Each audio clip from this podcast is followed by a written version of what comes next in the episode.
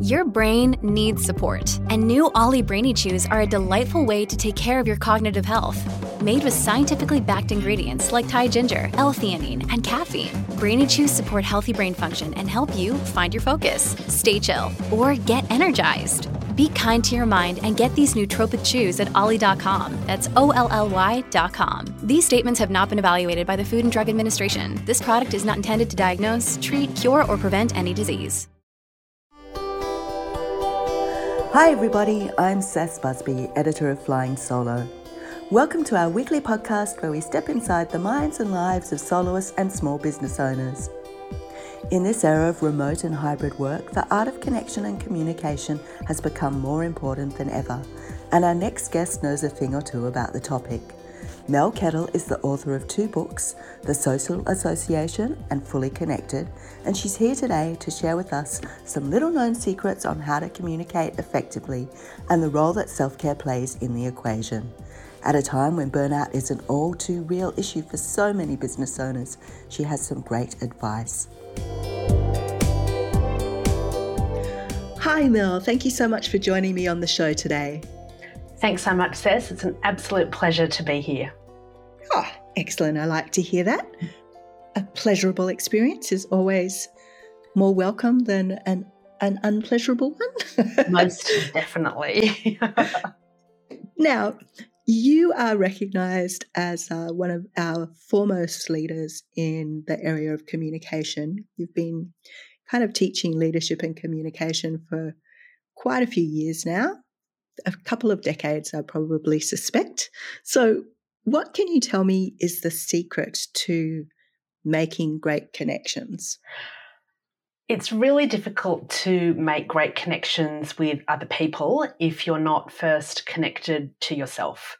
And by that, I mean, if you don't have a good level of self awareness, it's going to be real, it, that's going to impact on every relationship that you have.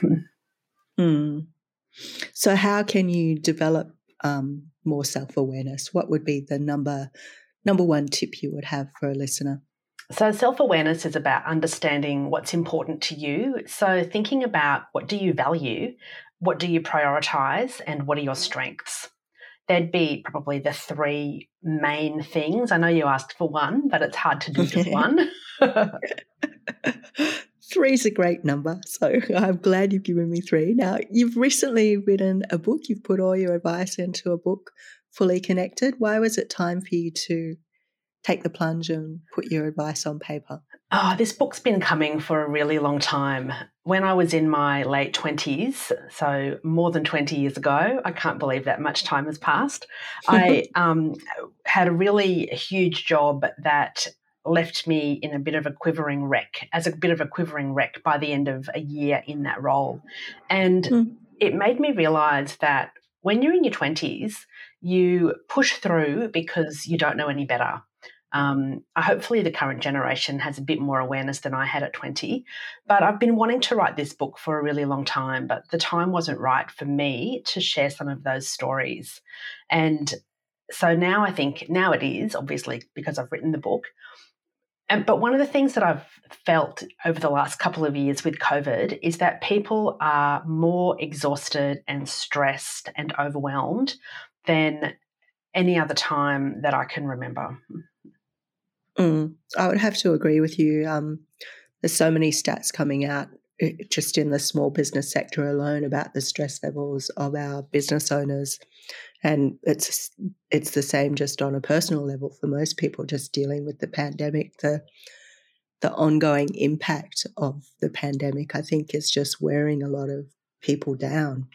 So uh, sorry you were going to say something? I was just going to say it's the uncertainty of not knowing what's next that i think is causing so much um, so much stress because as humans we like certainty. And when we don't have that certainty it leads to a whole lot of feelings of um, of around anxiety and um, oh, uncertainty and just thinking how can i con- what can i control because we like to have control over things in our lives and when there's uncertainty you lose a lot of that sense of control and that leads to greater anxiety Mm, which obviously impacts your physical health as well. So, h- how can people be a bit more conscious um, about what's triggering their anxiety and and you know take more better care of themselves? Like, what what self care things should people be adopting? Yeah, I think the first thing is to just have a, an awareness of your body and an awareness of your overall health and know what your normal is so that you can recognize when things are not normal. And so some of the things that some of the physical symptoms of stress that I that I've noticed in my body are things like I drink more alcohol, I drink more coffee, I'm um, I get that nervous sense of queasiness in my gut because I'm you know drinking too much coffee, but that um, not really sure about what's happening next when I went through my period of burnout, I was getting chest pains multiple times a day. And you know, you'd think that would get me to the doctors, but it took a while. my gosh. I know, that, I know, right? That's full on. I know. And, but that's really common symptom. And fortunately, I was okay, although my blood pressure was sky high. And that's something that you don't know until you get it checked either at a doctor's surgery or mm. at a pharmacy. And so I think the main thing that we need to start off with is create that baseline of health and have a good understanding of what yours looks like. Yeah. And uh, then you'll also be better able to notice when there's symptoms that that aren't just associated with your your regular state of being. Yeah, absolutely. And you know, we know that as women, we need to be doing regular breast tra- checks. Men need to be getting um, regular health checks, particularly prostate and, you know, the awkward bits that we don't like to talk about that are really important. We should be getting regular skin checks. We should be getting our blood pressure monitored at least once a year and regular blood tests to make sure that things are working. And as small business owners, it's really easy to just say, I've got too much going on at work don't have time for that and to push it on the back burner. And before you know it, many years have gone by and you've not had some of the basics checked out. Mm. What about diet and exercise? Are you um, a proponent of, you know, making sure you have a healthy diet and get as much exercise as you can? Yeah, absolutely. I certainly know for myself that my mental health and my physical health are really reliant on what food I'm eating and how much exercise I'm getting and the amount of sleep that I get. Um, I can have one of those three things a little bit out of whack and be okay. But if I have two of them out of whack, then that's when my quality of life starts declining quite quickly. And so, you know, have a think about what are the foods that you that give you the right type type of energy. Um, if you have a fairly solid diet of fast food, is that the best thing that you can be doing for your body? If you're not doing any exercise or any incidental movement during the day, is that the best thing that you can be doing for your physical health and and almost even more importantly for many people, their mental health?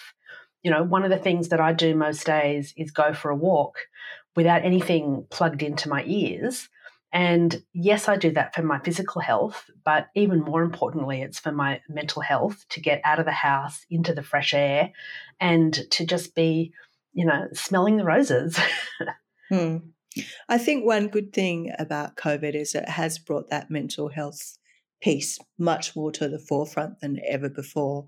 There's um, so much more support, I think, for people's mental health these days than there was, say, even five years ago. So at least that's one good thing that's come out of the pandemic. Yeah, I absolutely agree with you. And, you know, I um, had a bunch of friends who were meant to be going away a, a couple of months ago, and one of them said, I just can't. She said, I've had so much going on. I need a weekend at home on my own without peopling.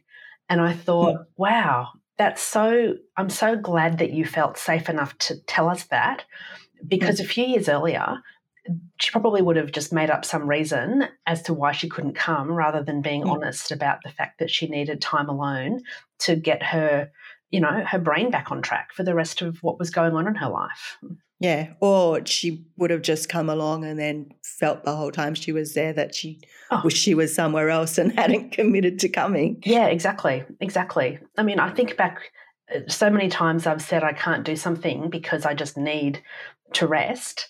And the response has been, you're really letting us down. Or mm. you can rest next week. Or what do you mean you need to rest? Yeah. Can't you just push through? And that's such an unhealthy attitude to have. Mm. So I guess that's where boundaries come into place. I mean, how can people be a little clearer with their boundaries and make sure that they can stick to them? Yeah, there, there is that whole thing of you don't want to let people down. There is. And I think um, the author Paulo Coelho said, when you say yes to somebody else, what are you saying no to for yourself?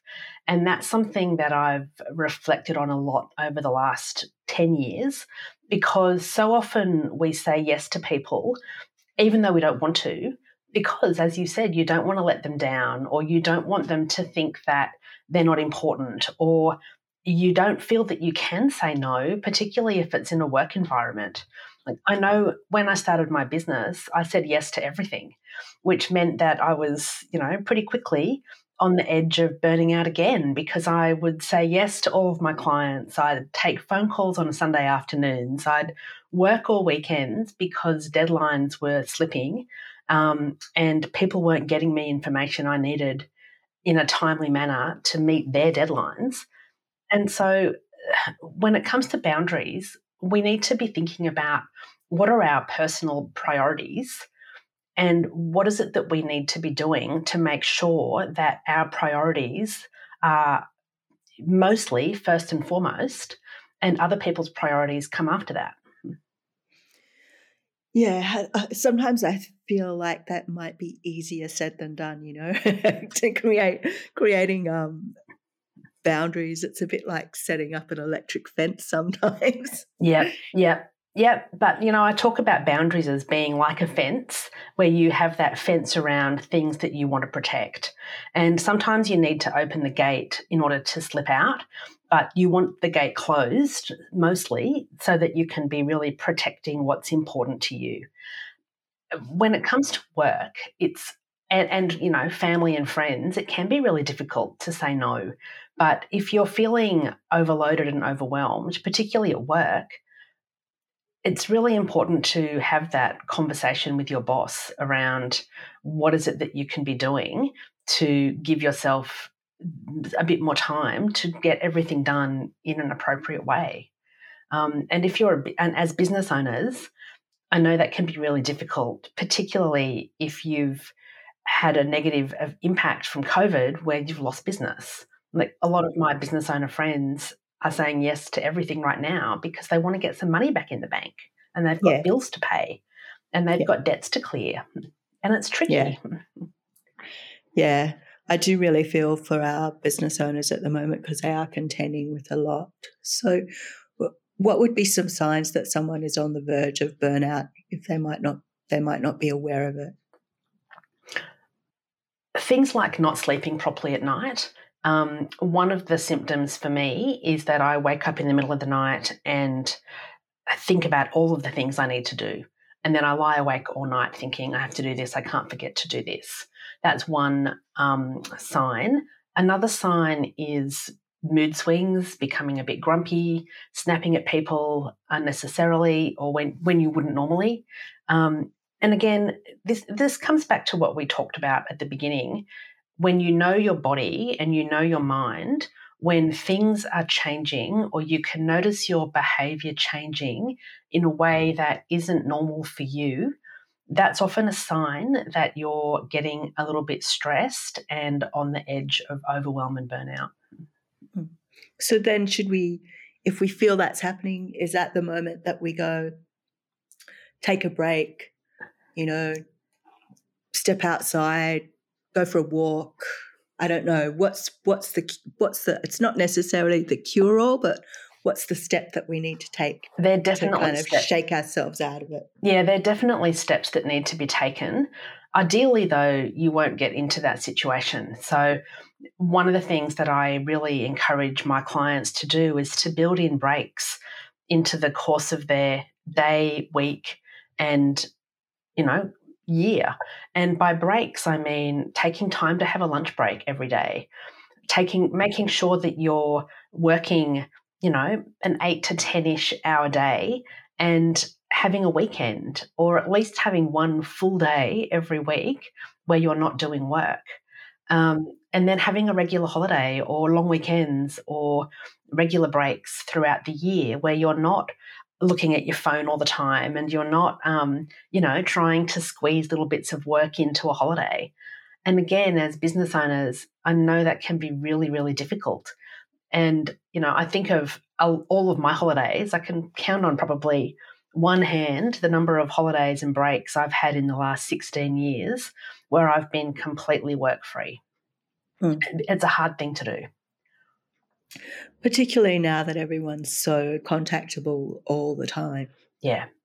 One yeah, one of the things I really recommend and one of the things I did when I went on holidays a couple of years ago was took email off my phone. I was exhausted and knew that if I kept it on my phone, then I would look at it 50 hmm. times a day, which would be not good for my, um, you know, need to relax. So yeah even if you just take email off your phone for 24 hours over the course of a week, see how that works for you. Particularly, I found, um, you know, I work from home, so I have a laptop, an iPad, and a phone. One of those devices can easily not have email, particularly when the others are there that I can go and check deliberately rather than that random pick up and check. Mm. What about for business owners? I know uh, it's great to um, get away and have a holiday, but for a lot of business owners, that's not possible. I think I read some survey results just recently that said most business owners hadn't had a holiday in more than five years. So that's a long time to just be constantly on all the time and in your business, working in your business and on your business. So if for whatever reason, it's not possible for them to actually get away, whether that's a financial thing or the burden of the shop actually all lies on them or whatever it is. What are some other ways they can kind of get a break when, without actually taking a physical break away? I think even just putting a routine around your day. So, uh, do you have a certain start time and a certain stop time for work each day?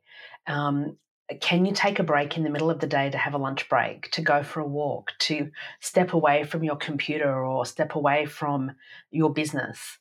Um, are there things that you can do that give you joy every day? And I know for a lot of business owners, their business brings them joy, but are there things that aren't work related that you can do every day that are just for you?